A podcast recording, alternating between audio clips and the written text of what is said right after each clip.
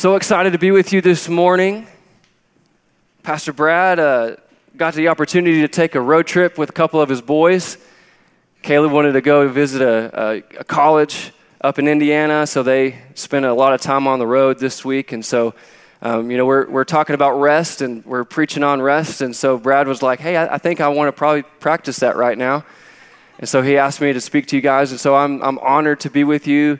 I'm so glad that you're all here joining us. It's so good to all be in, in kind of one service for a little while. It's so good to have everyone under one roof. Sometimes when we have two services, it's kind of hard to remember who even comes to church when you're just used to going to one service. So it's so, uh, it's so great to have a little change of pace here as we end our year.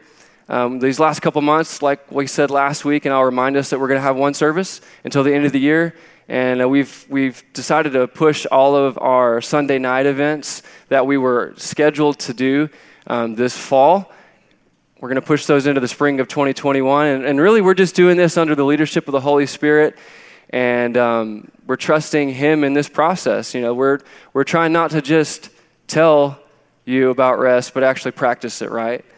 And so that's our heart, that's our desire, is that not just us as a church organization would do this, but that we as families, as the church, because that's how many of you know we are the church.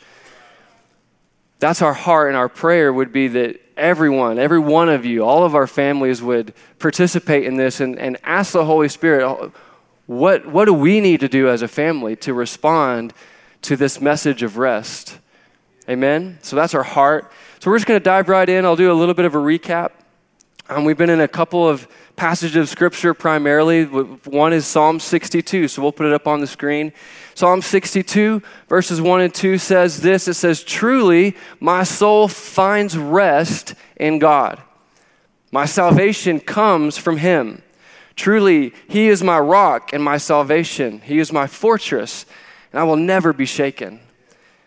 This is such, such a good truth. And we've also been in Matthew chapter 11. We'll spend some time there again today. Matthew chapter 11, 28 through 30 says this Come to me, all who are weary and heavy laden, and I will give you, say it with me, rest. Take my yoke upon you and learn from me, for I am gentle and humble in heart, and you will find rest for your souls. For my yoke is easy and my burden is light couple of things that we've been saying over the last couple of weeks is this religion will keep you from finding rest. Relationship with God is the only way to find rest. It's kind of been the heart of where we've been, and we're, we're going to continue along this vein. And I, I began to think about this week how we all came to know Jesus. You know, it talks about in Psalm 62 how he's our rock, he's our salvation, right? And I think pretty much everybody in here, I, I, don't know if, if everyone has received salvation yet, and you'll have an opportunity to do that later in the service, but I would say that most people in the room and most people watching have had a salvation experience in their life. And I don't know how exactly it happened for you, but I know that at some point in your life, the Holy Spirit spoke to you and you encountered the power and the presence of God in, in, in a real way. And you had a moment, whether it was in a service like this, maybe it was when you were a child Maybe you were at your house or maybe you were visiting another church. I don't know what your personal experience was, but you had a moment where you felt God's presence and you felt His voice calling you to Him, into relationship with Him, right? And it was everything in your heart. All you wanted to do, your only desire was, Lord, I just want to follow you. I just want to be your son, be your daughter. I just want to be in a relationship with you. And then I think most of our story probably goes something like this where that was our heart and that was our desire. And then for some reason it just started changing, right? And religion unknowingly starts to creep in. And, and I want to illustrate it this way. So I want to ask Pastor Anthony come up. He didn't know about this, but go ahead and come up, Pastor Anthony. Give him a round of applause. He's going to help us with an example. So, like I said, we're going to pretend Pastor Anthony is he's just now, he, he's wanting to give his life to Jesus, and we're so thankful. Amen. Oh, hallelujah. Pastor Anthony's given his life to Jesus, right? And so he's had this moment, right? Maybe it was just after a powerful worship encounter, and he, he can't even get past the message because all he wants to do is give his life to Christ. And it's, it's it just, we've all had that feeling. We, we remember that, right? And so he comes to the altar, and we say the prayer, and we rejoice, and we're like, yes, awesome. And then, being the well intentioned church going people that we are, it quickly turns to this hey, uh, you, need to, you need to read this and learn about who God is. And then when you're done with that, you need to go to this class. It's called Foundations. And you, it's going to it's gonna really help you go, okay. And then after you do that, be sure you pick up one of these in the foyer. It's called Who I Am in Christ. It's gonna, it's gonna be amazing. It's gonna teach all about your identity in Christ. Okay, are you with me? You good? Okay. Okay, and then after you do that, um, I don't know if you have kids or not because I haven't really talked to you that much, but this is a pamphlet called Praying for My Children, and you need, you need to learn how to do that. And then I really don't know if you're married uh, to, to the girl that walked in or not, but um, this is called praying for my spouse. And, and if you need to get married, we can help you do that, but you need to learn how to pray for your spouse. And then, oh, we have this amazing program for your kids that you, you can sign them up. Oh, do you have kids? I don't know. Um, and then there's, there's this event, and you can go to that. And oh, by the way, you need to download our app so you can stay connected. And um, I don't know if you've, if you've gone through anything recently, but this is all about how to grieve properly. And oh, this is an amazing resource, Brother Anthony. Oh, this is going to teach you. This is the roadmap of success for Christian life. So go ahead and take that. Oh, and don't forget, you need to give, okay? You need to give. And uh, oh, if you haven't filled out one of our connection cards, go ahead and do that. And oh, Freedom in Christ. Oh my gosh, you have to go to Freedom in Christ. I don't know what you're dealing with, but you can go to Freedom. That card will help you sign up easily. And if you need any help, just let me know. And um, I just want you're you're a man, and I, you have to learn how to be a man. Okay, not not worldly manhood, but biblical manhood. So these are two amazing resources by amazing guy John Eldredge, Wild at Heart, fathered by God. Okay, and then like I said, you need to learn how to give. This is this is an amazing resource. I know it's thick, but you can get through it. And this is all about money and possessions and eternity, and it's amazing. Oh, this is a really oh good or God. Oh, one of my favorites. You should learn that. Oh, and you know we had this incredible encounter with Jesus just now. And you really should learn more about worship. And so I want to give you that. That's all free. There's no charge. We just want you to we just want you to just to know how to do this now that you you know you become saved. And I just wanted to just give that to you and I hope to see you soon. okay? Read. Oh, you can't read. Okay. Okay. Well, well, we'll we'll get you with somebody. We'll set you up with somebody to teach you how to read and uh, we'll just take it from there. Hey, I love you though. I love you. I just want you to know that I love you, and I hope to see you next week. Be sure to come next week, okay? All right, all right. Right, but you see how that goes? And hear me out. Every one of those things is a good resource. Every one of those things, every event that we've ever done, every book that we've recommended, every class that we've done or currently do, they're all good, right? But Anthony didn't want any of that. He just wanted Jesus. And unintentionally, what we've done as the church, I'm not saying just Harvest, I'm saying the church, okay? All churches do this. We're all guilty of this. And we didn't intend to do this, but we, we turned what was meant for relationship into religion. Do this do this. When you get done with that, do this. Oh, we didn't even talk about, oh, you need to get rid of all that music that you list, used to listen to, and don't read that book anymore, and don't watch that TV show anymore. But you see what I'm saying? And unintentionally, I mean, we are good intentioned, well intentioned people that I truly do love people. But we've turned what was meant to be relationship into religion. And where is it getting us? Where is it getting us? It was never meant to be that way. Now, if those things will help my relationship, then I'm all about it. But that's kind of where we are as a church. Just to fill you in a little bit more, we're saying, we're allowing the Holy Spirit to speak to us and say, What are you doing? Are you doing all this stuff just because I told you to do it 20 years ago and now you're still doing it? Have you actually heard from me about what you need to do now? That's where we are. And just to be completely vulnerable, we're just saying, all we want to all we want to know, Holy Spirit, is what you're leading us to do right now. We don't want to do all that stuff just to do it. We want to do it because you're telling us to. Because if we're just doing that stuff because we're, we're supposed to do it, it's not going to produce rest. And that's what I want to talk about today. I want to read Matthew 11, 28 through 30 again. And this is in the Message Bible. Um, I really love the way it puts it. It says this It says, Are you tired, worn out, burned out on religion? Come to me. Get away with me, and you'll recover your life. I'll show you how to take a real rest. Walk with me and work with me. Watch how I do it. Learn the unforced rhythms of grace. I won't lay anything heavy or ill fitting on you. Keep company with me, and you'll learn to live freely and lightly. I love the way that, that the author puts that. It's saying much, pretty much the same exact thing as what we read earlier, but it puts us in a language that we can really catch on to. And I love what he says about the unforced rhythms of grace. How many of you are ready to start to walk in an unforced rhythm of grace? I know I am.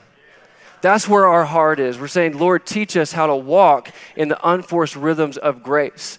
He's saying, for a moment, you might actually have to cease from physical labor and, and actually take a physical rest. But really, the heart of that verse is not talking about ceasing from activity, right?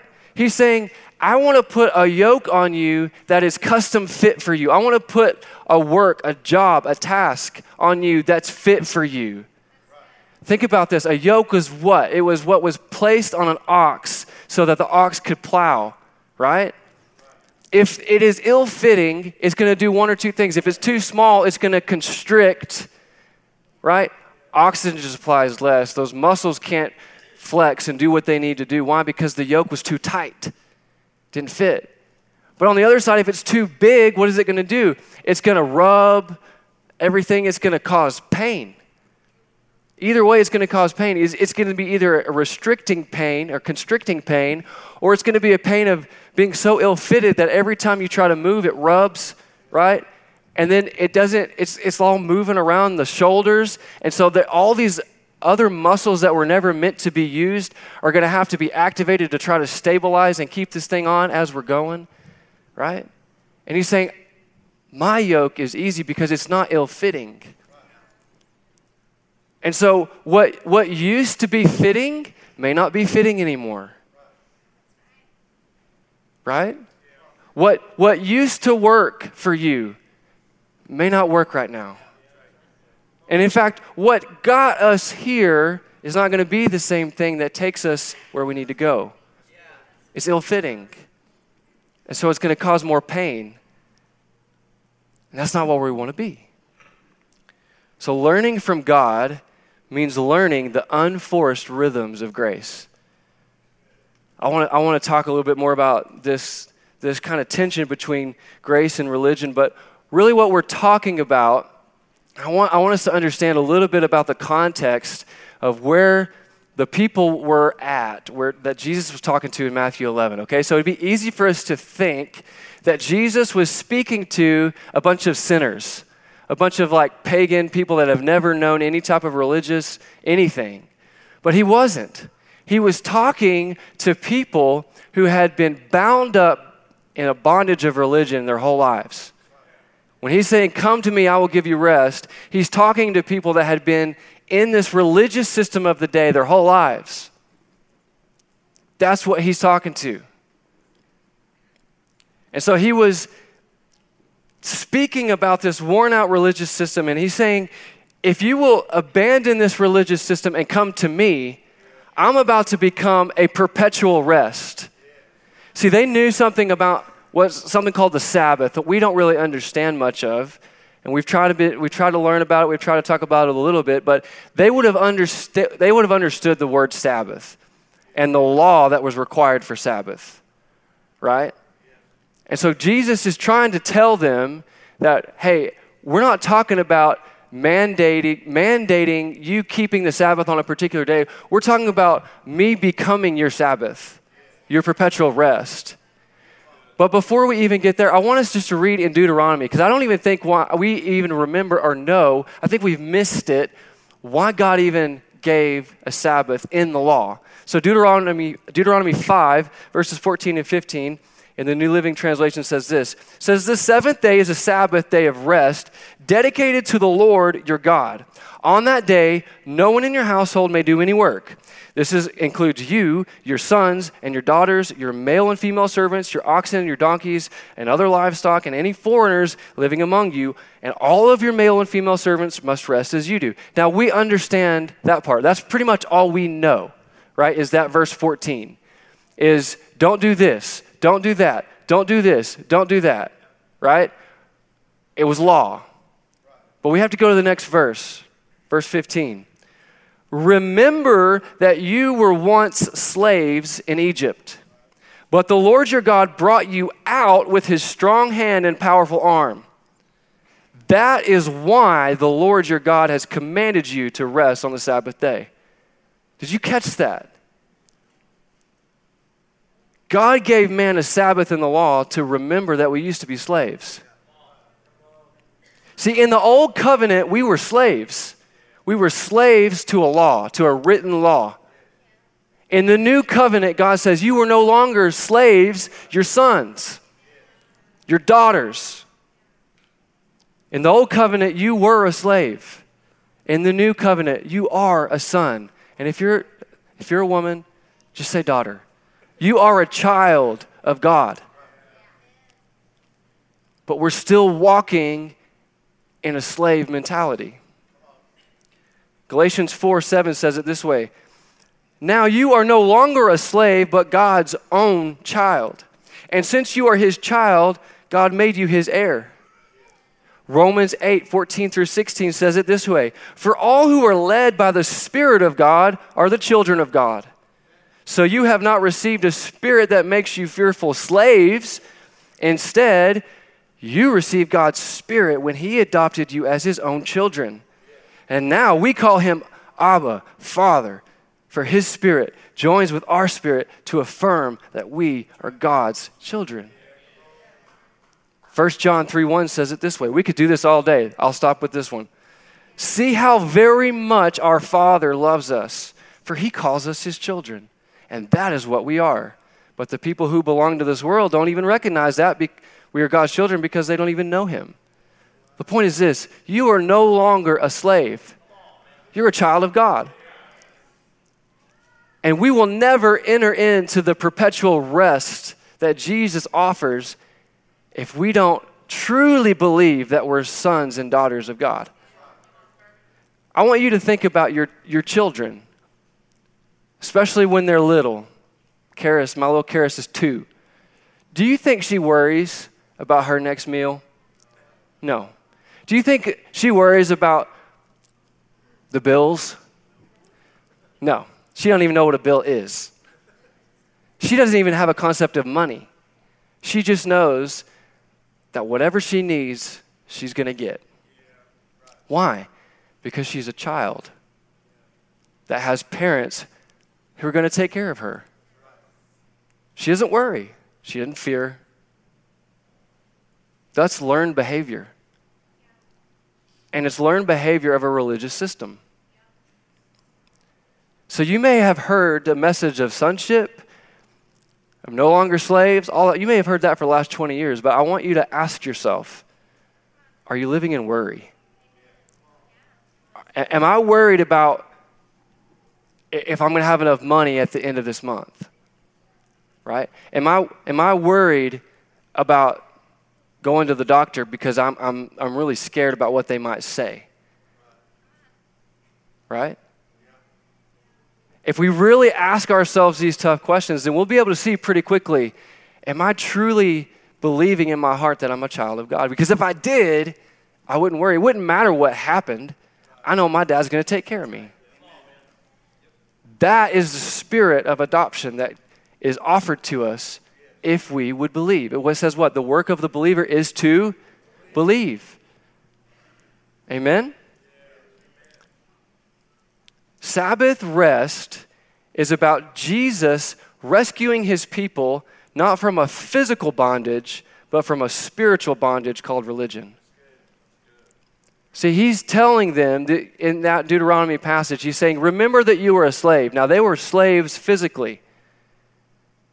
I don't think any of us have ever been slaves physically. So we don't understand it like they would have understood it. So what he's saying to us is, I'm not, I'm not saying this is a rescuing from a physical bondage of slavery, but you are under bondage called religion. And I'm here to rescue you from that. The Sabbath reminds us that Jesus brought us out of that slavery. How? By the blood of the Lamb. The work is finished because of the cross. And you may have thought I forgot about it. Let's, but let's make our declaration because this is what we're saying. When we say, I am covered by and submitted to the blood of Jesus, that's what we're saying. I'm no longer a slave, I'm a child of God. I don't have to fear, I don't have to worry. My dad's going to take care of me because I'm a son, I'm a daughter of the Most High King. See, Jesus absolutely came to deliver us from the bondage of sin. And that's basically our message for centuries is get free from sin. But I really believe that it's a lot easier to get free from the bondage of sin than it is to get free from the bondage of religion. He came to do both. Galatians 4 3 through 7 says this in the Passion Bible. It says, When we were juveniles, we were enslaved under the hostile spirits of the world. But when that era came to an end and the time of fulfillment had come, God sent his son, born of a woman, born under the written law. Yet all of this was so that he would redeem and set free all those held hostage to the written law, so that we would receive our freedom and a full legal adoption as his children. If anybody's ever been through the adoption process, you understand the weight of that right there. And so that we would know for sure that we are his tr- true children, God released the spirit of sonship into our hearts, moving us to cry intimately, My Father, you're our true Father. Now we're no longer living like slaves under the law, but we enjoy being God's very own sons and daughters. And because we're His, we can access everything our Father has. For we are heirs of God through Jesus, the Messiah. See, we will never find rest until you receive redemption from religious mindsets and enter into the relationship of being a child of God. We, we just can't do it. Because religion is all about striving right? It's all about external behavior. It's all about do this or don't do that to earn favor or earn, earn acceptance. Trust me, I know. I'm really good at that. I'm super good. I'm not trying to be boastful. I'm just saying I learned how to be really good at going after something and achieving it. But it didn't get me rest for my soul. Religion is an old covenant mindset, and it's all about works. In the new covenant, it's all about the restoration of relationship between God and man through grace. Through grace. So, how do we do this? Romans 12, 2 says it this way And do not be conformed to this world, rather be transformed by the renewing of your mind, so that you may prove what the will of God is, that which is good and acceptable and perfect. See, I don't, know if you understand the difference between conformity and transformation, but conformity is a failed attempt to bring transformation into people and to societies. It's all about placing rules and regulations on people so that they can be forced into some form of change. Conform, right? Conform. The world's tried to do it over and over, right? And as the church, we've tried to do it too. Conform to this image, right? If you don't look like us, then maybe you're not welcome here. That's what religion has said. Conform, look like this, do this and don't do that, over and over and over. But you see, that does not work. It doesn't work in churches, it doesn't work in societies like nations, it doesn't work in political systems, aka socialism, communism, right? It doesn't work. And God knows that. That's why He says, do not be conformed to the world, rather be transformed by the renewing of your mind. Now, transformation comes from the inside out. We live this life of faith from an inward, outward reality. That's how, we, that's how we're supposed to and called to live this life. Your spirit, upon salvation, instantly becomes like God. And we're called to let the Spirit of God that is indwelling in, in us, in you, to influence every area from our soul and then outward to where eventually people will see the fruit of what has happened internally. Right? So transformation is in that context is the Greek word metamorpho. Sounds like a funny word, but it's where we get our word for metamorphosis, right? It's where we get our word for metamorphosis. Now, last night, like many nights, I read this book to my daughter. And you may know what this book is. It's called The Very Hungry Caterpillar, right? And so, just to refresh your, your memory, I'll read it real quick, okay? Story time with Pastor Kirby. In the light of the moon, a little egg lay on a leaf. One Sunday morning, it's appropriate, see, the warm sun came up, and, and this is my daughter's turn. She always says, pop. And pop, out of the egg came a tiny and very hungry caterpillar. He started to look for some food. And on Monday, he ate through one apple, but he was still hungry. And on Tuesday, he ate through two pears, but he was still hungry. And on Wednesday, he ate through three plums, but he was still hungry. On Thursday, he ate through four strawberries, but he was still hungry. On Friday, he ate through five oranges, but he was still hungry. This is the good page, right? On Saturday, he ate through one piece of chocolate cake, one ice cream cone, one pickle, one slice of Swiss cheese, one slice of salami, one lollipop, one piece of cherry pie, one sausage, one cake, one cupcake, and one slice of watermelon. That night, he had a stomach ache. Yeah. The next day was Sunday again. All right, here we're back. We're back to Sunday. The Caterpillar ate through one nice green leaf. And after that, he felt much better. And now he wasn't hungry anymore, and he wasn't a little caterpillar anymore. He was a big, fat caterpillar. he built a small house called a cocoon around himself, and he stayed inside for more than two weeks. Then he nibbled a hole in the cocoon, pushed his way out, and, right? He was a beautiful butterfly. So I know that's a sweet little children's story, but I think we can learn a lot from that. You see, the caterpillar, he doesn't wait for something external to be thrust upon him so that he can change into a butterfly. What does he do? Everything, literally everything that the caterpillar needs to transform from a caterpillar to a butterfly is written on his DNA. And everything that you need to be a mature child of God is written on your spiritual DNA. But the problem is, we're, we're striving for it. We're working at it. And God is saying to us today hey, do you realize, Kirby, that when you're working, I'm resting? And when you're resting, I'm working? Who do you want to do the work? I'll say that again. Hey, this is just me, him speaking to me, because this is about me too, okay? I've had to do this myself. Hey, Kirby, do you realize that when you're working, I'm resting, but when you're resting, I'm actually working for you? It says that He ministers to us in our sleep.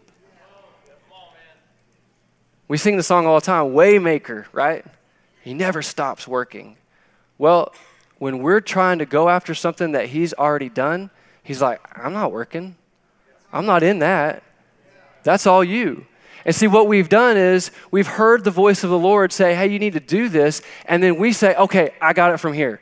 And then we run and we strive and we try to make it the best and we try to make it excellent and we try to do all this stuff and we run and we run and we run and we run and we fail to go back to God and hear Him and even see if we're supposed to be doing that anymore. Right? We turn relationship into religion. Let's go back to the caterpillar. What does he do? He learns how to eat properly, and then he goes, whatever, however it signals, I don't know, but there's an innate signal within that caterpillar that says, hey, it's time to build a cocoon. So he finds his way around life and he, he starts eating pretty well, right? He gets getting the proper nourishment, and then he goes to all this other stuff that looks pretty good, right? But it's not profitable. and then he, he gets sick, and then he says, Oh, I got to go back to what I know is good for me. And he eats right, he gets some healing, and then he just goes into the cocoon. You know what he does in that cocoon? Nothing. he just rests and let what God put inside of his DNA do the work for it. And then a couple weeks later, he comes out and he looks completely different. He, came, he went from a little insect that has to slowly work its way around to try to find food to a butterfly that can fly anywhere in the world. Like that. But he didn't do it himself, it came from a place of rest. Everything you need to become a child of God that's mature and walking in your calling and your divine destiny, it's already written into your DNA. But we're going to go back to what Julie was, was speaking to us about from the very beginning in her, in her prayer. What are you eating? What are you eating? See, where was religion born? Where was religion born? It was born in the garden. They ate of the tree of the knowledge of good and evil. What is religion? It's man's knowledge of what's good for you and what's bad for you. That's religion. And we eat of it every day. When he's calling us to eat the green leaf, which is the tree of life. But we choose on a daily, even sometimes moment by moment basis to go to that tree of the knowledge of good and evil. Because this is why. Proverbs 14 12 says it this way There is a way which seems right to a person, but its end is the way of death. You notice that the tree of the knowledge of good and evil is also the tree of the knowledge of good. We always think that it's evil, but you know what? That's the evil part's not what is enticing. What's enticing is the knowledge of good. We want to go after what's good for us, but we do it in our own understanding. And it, it seems profitable. It seems right. It's the way that seems right. The caterpillar saw those delicious treats, and that seemed right, but it ended in a tummy ache, spiritual death. That's where this will end you. That's, what, that's the way that seems right. That's where it'll lead you. But the, but the tree of life is what God is calling us to eat of today. Man ate our way into this problem, and we must eat our way out of this problem. We ate our way into the problem by eating of the tree of the knowledge and good and evil. And that will not produce rest in your life. It will only produce striving and a lot of work to try to get something that you already have through Jesus. But the tree of life leads you to a place of relationship where you can get the nourishment that you need. So we have to change our spiritual eating habits. There's a different tree that stands on Calvary called the finished work of the cross. We got to eat from that tree. See, when I feed from what that tree produces, the man, Jesus, that tree gives me life and life abundantly. And once we eat from the right tree, we receive healing, like we just talked about. I didn't know that, that Julie was going to say that during her prayer. I wrote this before she even did any of that. She said, This is what I wrote. This is what the Holy Spirit told me. Once we eat from the right tree, we receive healing and we can wrap ourselves in the cocoon of grace, which is God's ability to perform what He started. And we become wrapped in His unconditional agape love that transforms our hearts. It's not behavior modification, it's His divine spirit influencing our hearts that changes us and transform us, transforms us into the image of Christ. And we can become not the very hungry caterpillar, but the butterfly. That's who you really are. That's you in Christ. You don't have to scrunch along the ground really slowly anymore, working for your food working for your money, working for whatever. Now, understand, I get it. You have to do a job. I get it. But how about walking in that job and in your life in an unforced rhythm of grace? That's what God wants to do. And so, as we close, this is what God's told me through the Holy Spirit. He said, There's an anointing today to break the yoke of bondage of religion. And so we're going to sing a song called No Longer Slaves. We're just going to sing this. And as we sing this, I want to ask our, our prayer team to come up, even as we sing. So you can go ahead and stand up and join me. We're going to sing this song because what, what Jesus is saying, what the Holy Spirit is saying, is that you are no longer slaves to religion. You are, and understand that religion has a taskmaster master called fear. You're no longer a slave to fear. You are a child of God. And so, as we sing this, if you, in any way, shape, or form, are dealing with the anxiety that religion has produced, there is an anointing right now that the Holy Spirit wants to break that off of you right now so that you can what? Receive grace, His ability to do this.